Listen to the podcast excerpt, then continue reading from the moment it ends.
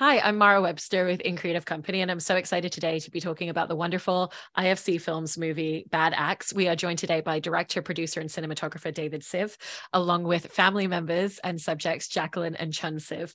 And David, I wanted to start by by talking a little bit about the origin of, of how this became a film for you, because you were home during the, the beginning of the shutdown and the beginning of the pandemic. And it it sounds like you've always been the family member to have a camera, to to be filming moments and really just capturing those home videos for everybody. And I was really interested in where the tipping point came of this being something where you were just filming moments and memories with your family to the idea of potentially making a film and and even also just the moment where you realized, oh, this is a full feature film because I know you've done short filmmaking before as well. Sure. Yeah, I mean, um, you know, going back to the origin of this, I mean, even before I, I picked up the camera and you know being back home that first day back in Bad Axe, I always knew I wanted to share my family's story uh, because to me it uh, my parents are the epitome of the American dream. You know, a, a Mexican American woman and a Cambodian refugee who uh, came to this country with nothing but the shirt on his back uh, in 1979 uh, decided in all places to settle in Bad Axe, Michigan, and to uh, raise their family there, and to open up a donut shop. And uh, they don't quite, ex- you know, succeed at that. So uh, we have to turn it into a restaurant, and it takes many, many years before we were able to finally turn it around as a family and not only make it a successful business, but uh, sort of like this community center of what like Bad Axe, Michigan is um, and, and, for me like that american dream story was one i always wanted to share. Um, i just thought i would I would always write a script about it and like that would be the way of sharing my family's story. Um, but you know at the at you know at the beginning of the pandemic when i moved back home um, i i sat down with my parents you know just wanting to get their story thinking i could have i would have all this free time to start writing my script but at the same time i was also just filming you know these home videos like I, I, guess like a covid diary of sorts just capturing life every day as it was for our family um, for no reason other than just wanting to have you know those memories to hold on to to bottle them up and uh, it was when I started editing uh, shortly after the Black Lives Matter protests that happened in Bad Axe. Um, was when I began to realize that this American dream story I always wanted to share about my family uh, was still unfolding itself in front of me, but with uh, being you know challenged in a new way with you know the pandemic and this racial reckoning and um, you know community members uh, you know telling us they weren't going to support our business because we were responding to that call to activism. It was it was like we were we were still fighting to keep this american dream alive uh, just in the face when everything was going wrong. And it, it became very clear that, you know, not only uh, was this story unfolding in front of me in the form of, of a documentary, but it's the story I wanted to share all along. I love that. And and Chun, you know, in the in the film, David mentions and talks about the short film that he'd made previously that was speaking about some of right. your experiences from Cambodia. What what was the difference mm-hmm. for you in working with your son on a documentary feature and being a subject in this way as opposed to the collaboration that the two of you had together working on that short film? You, you know, I back to the short film that he made a couple years prior to the pandemic and I thought the short film was completely natural because it's really not part of any acting, but just try to remember what I've been through during that time period of the Khmer Rouge regime back in Cambodia. And when David asked me to say, hey, you know what, uh, do you remember the captain of the village that you always tell me about how brutal this guy is, how many people he murdered and things like that. I say, David, when you go through the the uh, the the the sad scary experience, what I've been through in this small little village in Cambodia, I still can even smell him. I still can even hear him. Even this is how brutal this man is. And then when he started to script everything up and asked me if I would be able to play the man that almost killed me, would kill many other people, uh, you know, prior to that, I said, well, you know, it, it, it's not too hard to play that man because I remember clearly. Oh, so take that back. And then the pandemic, well, during the pandemic, you really don't have time to think. You know, it's just like part of the thing that he captured. It wasn't anything that I can plan. It's just a, a normal thing that from day to day that he happened to be captured and the uh, you know in film. In those day to day, we have our more bad day than a good day because of our because number one is pandemic, number two the business go through a, a, state of struggle and shut down. Number three, there's chaos going on, you know, because the the Black Lives Matter, the you know racial dispute and reckonings and things like that. So to you know to compare the two, it really really is like you know I don't know how to put it, but one of them was pretty natural for what I've been through, and the other one I didn't even realize that was all captured in film.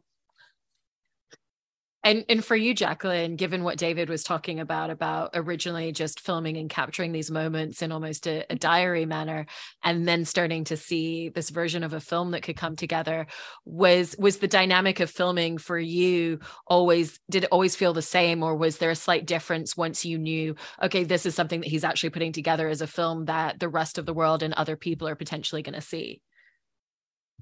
Mm-hmm. Um, you know, honestly speaking, David, kind of like you guys always said, was always like the kid with the camera. So we were very used to him always filming everything, whether it be like interesting, you know, something interesting, or literally like us opening presents on Christmas morning, you know, whether like you know our dog's birthday or whatever it might be. Um, he's just always there to capture these moments. So when he started filming, um, you know, in um in March of 2020, you like I can honestly say I never really even noticed the camera there because it, you just see your brother. It's just your little brother, you know, at the end of the day. And like we're our family, um, as you can tell, if you've seen the film, we're extremely close. So, you know, there's there's no um you know we're, we're pretty honest with each other and open with each other and you know when it when it's your little brother there's no you know there's no like filter there or anything it's just you just see him you don't really see the camera so i mean i don't think that you know, and even as he started kind of going through the edits and stuff like that, I don't think there was ever really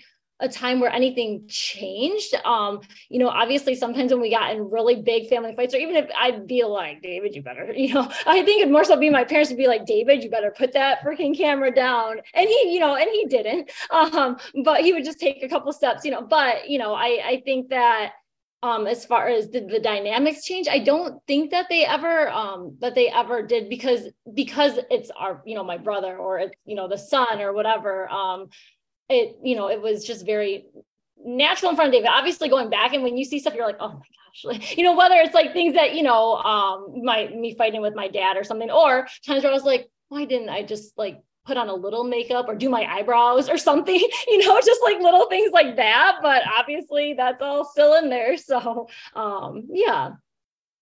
And and David, I love what you were saying before about, you know, the film really looking at what actually goes into the the version of achieving the American dream. And and what's really striking in the film is that there's this idea of success, but not necessarily seeing the hard work that goes into that every single day. And so there's shots in the film where we're seeing the small moments, you know, we're even just seeing cl- what it's like cleaning up the kitchen at the end of every night and knowing that that's part of the day to day, seven days a week, three, you know, throughout the entire year.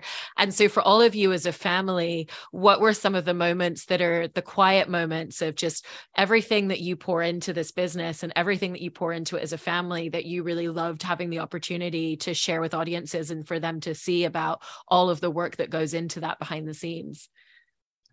I mean, I, I think I love that you pick up just you know on the nuance of it, right? Because so much of when I'm talking to Jaclyn, it's when she's counting the cash register at night, or like you said, when she's you know uh, jumping on the mop and trying to to wring it out. I mean those are the the quiet moments where we have a moment to you know for me was able to just bring the camera and uh, just be able to to chat with her you know one on one but then you know there like there's also sushi night which i really love too which i think really gives um you know that that flavor of like what it's like to work as a team uh, working together as a family in a restaurant. And you know you're seeing it just just through one night but you have to think that you know every weekend like that's what it's like in our restaurant. I mean but more organized in that first sushi night but everyone is working together everyone's working that hard.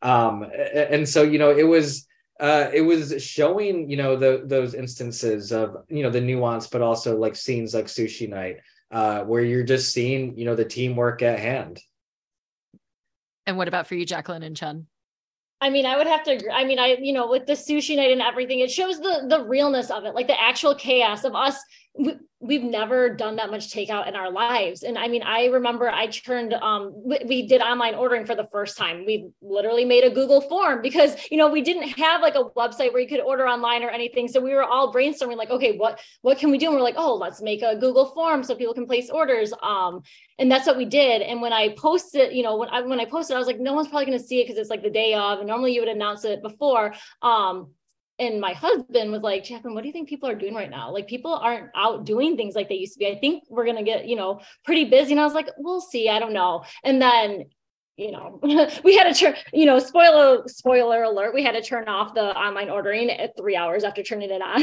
um, because we couldn't keep up. But, you know, in the film, I think it shows kind of that hecticness and the craziness and kind of, you know, even the fact that yeah, we do kind of bicker and argue, but you know, it, we don't hold it against each other. It's all very much because we're in, especially in restaurant business and you know, in our family in general, we're just flustered in that moment um, of trying to do the best we can do with something that we aren't used to doing. And you know, I think that in the film, I'm I'm glad that David captured that and showed kind of like, you know, it wasn't all like, yeah, from the outside it might look like, oh wow, Rachel's is really busy, you know, that's that like good for them. But on the inside, it's like, oh my gosh, we're we're falling apart. Um, but you have to keep going. So um, yeah. I, I think for me, you know, uh, the whole thing's about the film. What is the moment that really stand out?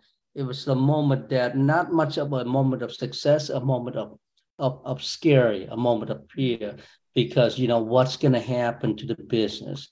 You know, it was so quiet. The dining room now no lo- no longer looked like a dining room, and uh, if everybody probably been through the 2020 can recall, there's a moment that not a single mask is available. Mm-hmm. And I was trying to figure out how am I going to make something at least some sort of protection. And those all sometimes lead into an argument with Jack, and they, they look at me, it's like, what in the heck are you doing? You know, this, and everybody can remember that during that time, you know, yes, we should wear mask. No, we shouldn't wear mask. Yes, mask is good. No, mask is not good. So a lot of confusion moment that we went through during that time.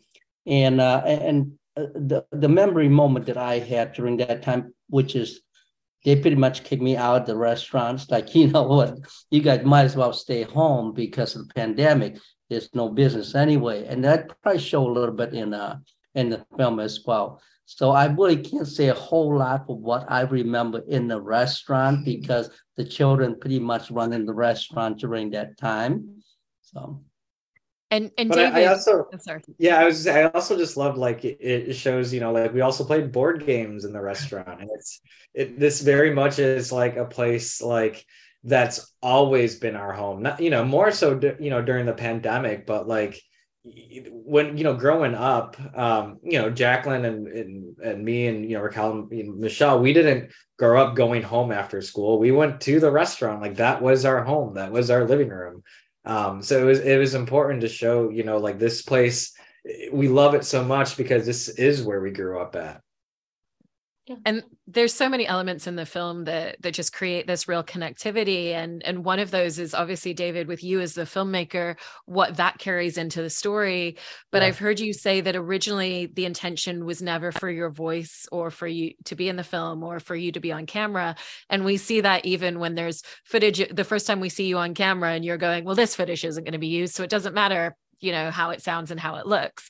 Um, yeah. and what what was the moment during the editing process where you started to realize maybe i should be including some of these moments that i've been filming with myself I, I think it, it was you know when we had our first couple of of uh, cuts and you know I wasn't a voice behind the camera. I wasn't even I wasn't present in the film at all. Um, and it felt really strange. It was almost like, you know, we'd show it to people and people be like, why am I watching this movie? Like, uh, this is interesting, but I just don't understand uh, the intention behind it. and uh, that word intention uh, became so important for me to to navigate um, because I remember speaking with Bing Liu, who uh, directed uh, Minding the Gap, which is uh, a very personal uh, film as well uh, that takes place in the skateboarding community. That's you know about toxic masculinity and and that culture. Um, and you know, similarly, he wasn't in early cuts of his film either. Um, so I remember having a conversation with him and you know asked him how he arrived uh, at that point. And you know, similarly, it was through test screenings. And I, I remember the word he left me with was intention um so having to think about that it's okay wait what is the intention behind making this film? Well it's to share my family story. But what's driving that intention? What's motivating that? Um and you know as as cliche as this may sound it's love. Like love is the love I have for these individuals and the resiliency that we have as a family, it's it's something I respect so much, and that's why I wanted to share a story. So I'm so glad my wife uh, was able to capture those little moments of me being on camera because they became incredibly vital uh, when we figured out that by including uh, myself in there as a filmmaker, as a character, um, you see the love and you i think you get this sense even outside the screen of what's driving me. Um and and we had to go and find those moments. And you know i think at the very end when you know i say to my dad it's this is my love letter to bad axe sure but it's more of a love letter to my family. And I don't think that would have come through at all um, had we not arrived at uh, the process of finding ways to include myself, you know, as as a voice behind the camera. Right, and and it is such a such a love letter to the community and to your to the fa- like to the whole family and the closeness that you all have, um, you know. But what's so striking is that Uh, you know, even going back to what you were mentioning about Chun before, about remember that, you know, everybody had that moment of we can't get masks. What are we going to do? Everybody remembers how that felt the beginning. And so there's a real universality that connects to people in a lot of ways of just remembering emotionally what those first few months were like. There's so many small business owners that have the opportunity to see this film, families that work together that have that connectivity. And so what was what was that journey of during the making of the film or when you first started screening it to audiences? Where you realize this is an incredibly personal film, but with a much larger dialogue and a much larger connection that it can create for people. Well, when when I is it for David or for me? I, I'm just gonna jump in for a little bit. oh, okay, but anyway, I just think that when the first time I saw the film on the big screen, number one, it was overwhelming. It's like wow. Number two, you kind of like, geez, I, if I would have known I would be more carefully selecting and choosing my language, right? But I think the overall how I feel is that this is about family, which is everybody can relate it to. And this is about the restaurant, which is thousands of restaurants in this country and around the world go through the toughest time there is.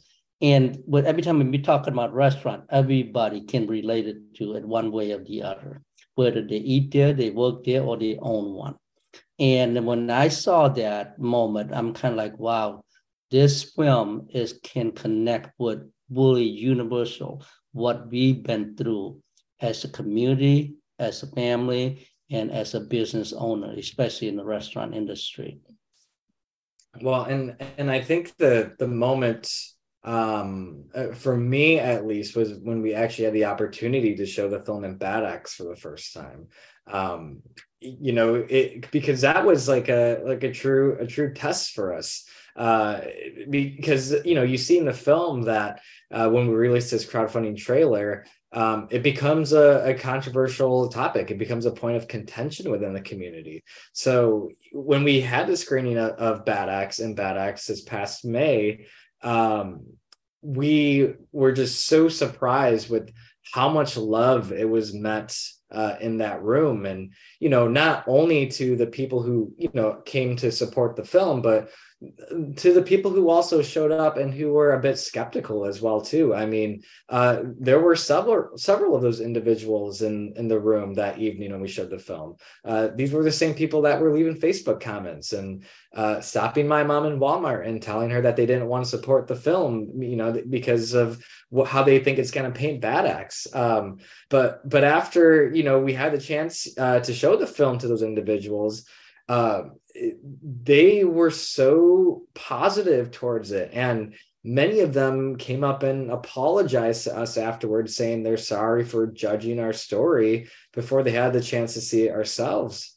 And that that's a moment i'll always remember because uh, for me, it was it, uh, it, was a moment when I witnessed, you know, for myself what the power of cinema has to do, uh, and what you know the power it has to create change beyond the screen, and the fact that you know these um, individuals connected with our film on a personal level and somehow saw a little bit of themselves through us whether that's their own experiences with their family or bringing them back to when they were going through the pandemic or some of them being small business owners whatever it was um, it felt like you know they uh, they saw us as humans. They saw us as community members. And and that became you know so important to me was being able to humanize a lot of these issues that are brought up in the film where people don't feel like they're being preached at.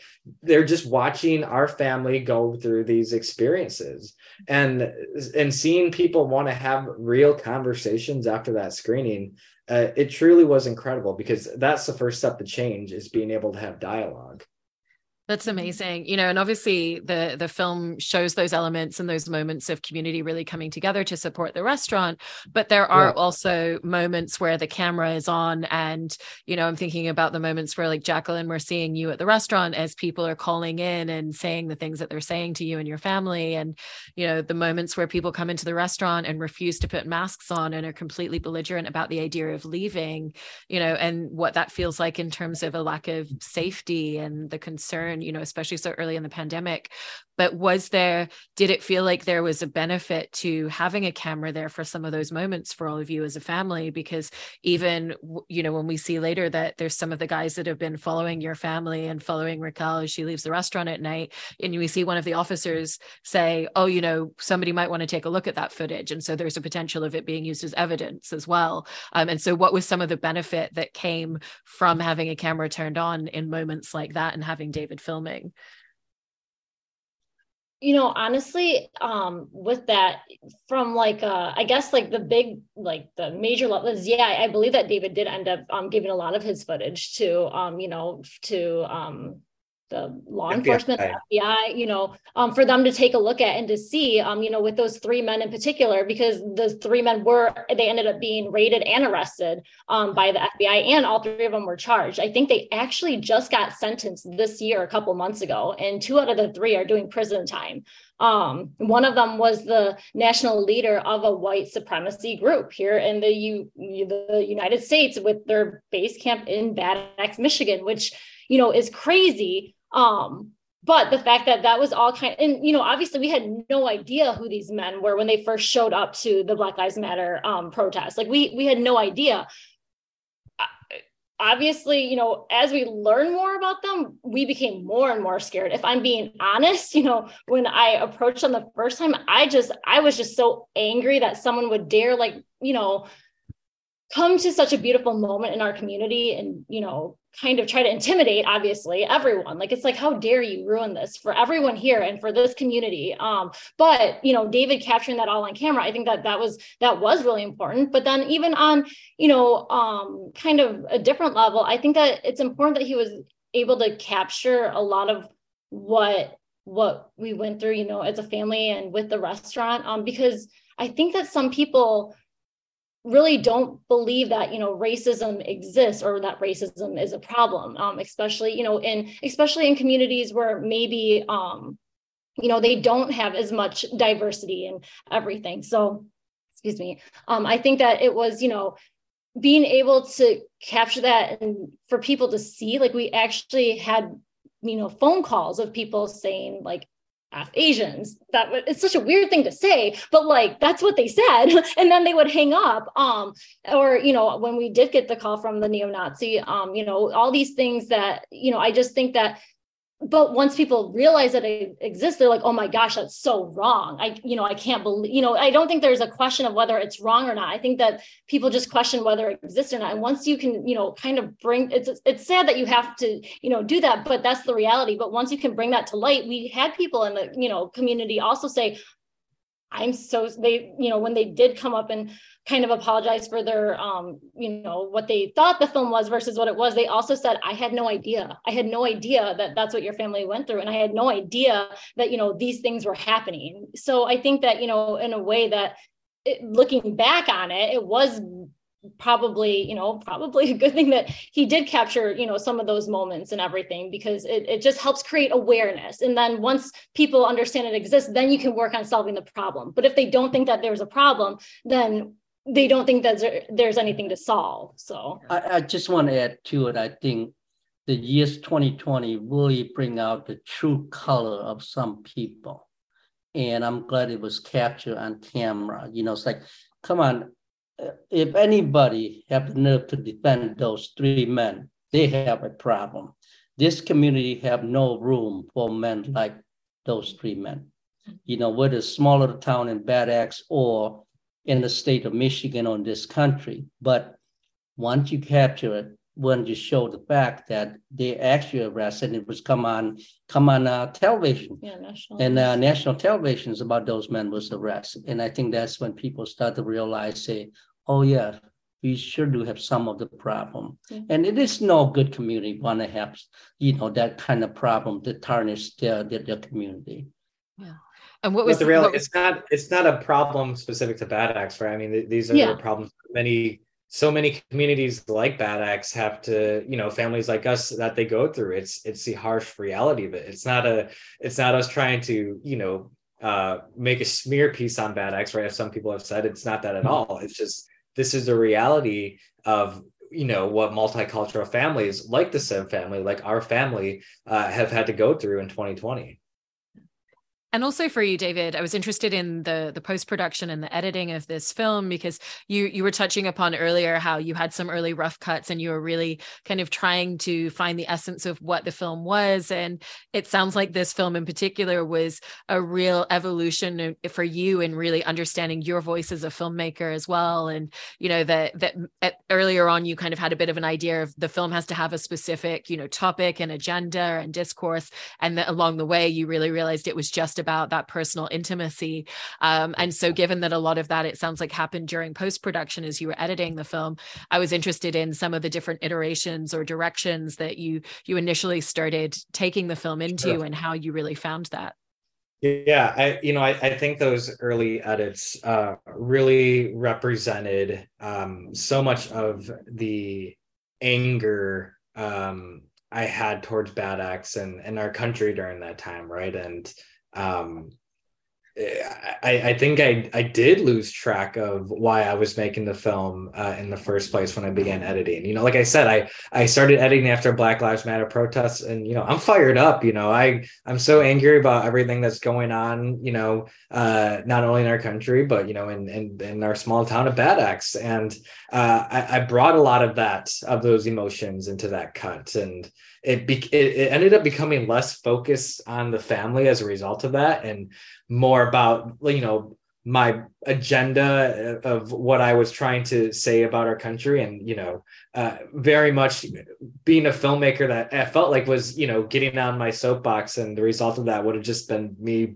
preaching to my echo chambers, and it took you know a, a really uh, it took very many conversations um, you know with producers with editors and ultimately my family to arrive back at the point of why i was making the film in the first place. Um, and, and, when i say that you know that these early cuts of the film were more representative of uh, of my of my angers and frustrations um, it became less about the family because I used like a lot of news sound bites and uh, you know provocative like images and clips that were like on CNN and Fox News. It it just totally uh, I feel like took it you know takes the audience out of this personal story and is trying to just say a much bigger message which it, that just I, you know that just wasn't the way to do it uh, the film at the end of the day uh, I had to come to this conclusion that you know I was making the film because I wanted to share my family's story, and the motivation behind that was love, like I mentioned earlier, and that was what I had to bring in the editing room and the editing process was really coming at these issues that I wanted to speak about from the most personal lens through these individuals that I loved and um, i'm so glad that i did that because i think you know at the end of the day when i hope an audience has watched this film um, the issues are so humanized. You're seeing a, real family a real sister a real uh, father a real mom you know going through what so many people in our country are going through. And they're not trying to tell you you're wrong if you're on this side or on this side. We're just trying to show you our experience for what it is and i'm so glad that you know i came to that conclusion with the help of my many collaborators and my opinionated family uh, because you know at, at, the end of it um, i was still able to talk about those the issues i wanted to you know uh, say a larger message about. It just it, it was done through a more personal way that I think at the end doesn't turn off half an audience. Um, in fact, you know, being able to bring this from the Bad Axe and seeing real conversations happen, it's it, it's almost like oh, I'm so like it had to come from a personal lens in order for uh, those conversations to even take place you know and and going back to the fact that earlier you know we were talking about the importance of the film and some of that really just coming through the quiet moments in terms of the business it's also just this beautiful collection of family members whether it's watching you guys play board games, you know, getting to meet a very, very cute cat, getting to see pregnancy announcements and David not reading his shirt properly and realizing he's going to be an uncle straight away. right and for each of you I, I just wanted to ask about you know what are what are some of the family memories that that david's captured in this film that you really cherish just having the opportunity to have on screen and to really be able to hold close in that way I mean, I'll go first. My cat, my cat is amazing, you know, and I want the world to know how, how, you know, how resilient she is and how, you know, strong she is and how fun she is. Um, you know, for all that life gives her, she's still like the, the coolest, goofiest cat in the world. So, I mean, that's, that's my inner cat lady coming out. But, you know, I, if it would have been up to me, I, I, I tried to push for more Migu scenes, but David said we had to draw a line somewhere, which I get, I, you know, I understand, um, you know, but, and then obviously, obviously, you know, the pregnancy is something that I just will, you know, I will treasure that memory forever like of telling the whole family but also just like that that genuine love and excitement that you know i can't wait for my daughter rhea is i can't wait for her to you know see how loved she was always um you know and how just you know she was like the one thing missing um you know in all of our lives and my niece as well we there's two um but they both came within like eight weeks of each other so the two of them have just kind of brought our family together if in a in the best way possible it's hard to put into words but you know we I, we're very happy. I, I think for me, uh, speaking from you know the the father perspective, I think the the best uh, the best part of what that film show is the relationship between a father and a daughter, which is it's going on throughout the world, not just in Bad Axe, Michigan.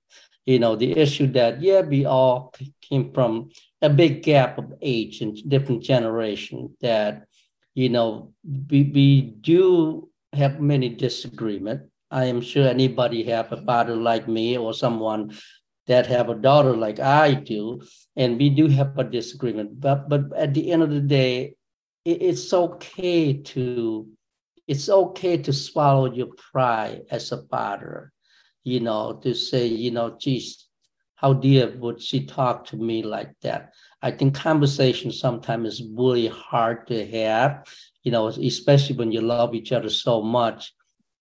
I know me and my wife. We, we fight probably more than most of an average couple, but you know, 35 years later, she's still the backbone of our our home. And then to demonstrate, you know, that what Jaclyn and I always have our disagreement, even today. As far I you know, I don't need to get in any further, but by the end of the day, that we love each other and we are so happy to see when she was expecting. Remember that scene? They woke us up at two o'clock in the morning. We did. I'm kind of like, what? And um, you know, what is it that important that you have to actually? And I was in the bed already. I said, I'm not coming out there. And they He's keep saying, talking about the pregnancy, the pregnancy scene. Yeah, at the very end. yeah, Yeah, the- yeah. the- the, uh, uh, the, the, the, the scene that you know Rachel was screaming, go nut. You know, we was half asleep when uh, when that film was shown. I, don't. We knew that we would be mad when we woke them up, but David also had to fly out unexpectedly the next day. So we wanted to, you know, we really, we and also no one can keep secrets in our family. So we just wanted to, you know, get it out there. But um, I was like, they're gonna be really mad at us for waking them up. But I know that at the end they're gonna, you know, I, I knew they'd be happy no matter what. And- so it's we've been and I think that part I, I'm gonna take I'm gonna take that to my grave with me. I mean, it was just the most unbel uh, so I like say un, unforgettable moment that that we go through. I love that. And for you, David, what what was kind of one of the moments that you really cherish having had the chance to capture in your family? I mean, it's, uh, it's for me, it's all of it. And I, I'm sorry that's not a, a specific answer, but like this being an independent movie, um, I didn't have to answer to any distributor, or any studio, or anyone. I, I got at the end of the day to make the film I wanted to make. Obviously, with uh, with many collaborators, but it's all included in there because you know this is a story that I want to be able to pass on to um, my kids one day and they can pass on to their kids and even when my dad is gone they can pass on to their you know so it's something that will just live on you know forever and uh there's so many mo- i mean just the fact you know like i want i want my grandkids and my kids to understand who my dad is like yes he's someone who carried a lot of trauma but he's also like one of the funniest guys i know uh, you know and a total jungle man with his shirt off and burning boxes and talking about his time in Cambodia. I mean, uh, th- there's there, it's just all of it, and especially just being in this process now of being out there and sharing our story. I'm realizing like this is all part of it too. I haven't stopped filming. Uh, I've, I, you know, we're in the we're at the tail end of this 45 day road trip where we've been promoting the film together, and the camera's been rolling. You know, these 45 days, and I don't. I'm not going to make a film about it. It's just uh it's just special memories that, to bottle up and to hold on to so uh yeah i'm sorry for me it's it's a it's a whole thing and everything that's that's come after so That's amazing. Well, it's it's such a wonderful film, and I love the way that we got to know all of you through this documentary. And and I hope that one of one of the outcomes of the film is even more people seeking out the restaurant Rachel's with all of you in Bad Axe. So thank you so much to all of you for talking about this. Really appreciate it. Mark, No, thank, thank you. so you. Thank you so much for Thank you for having having us. us.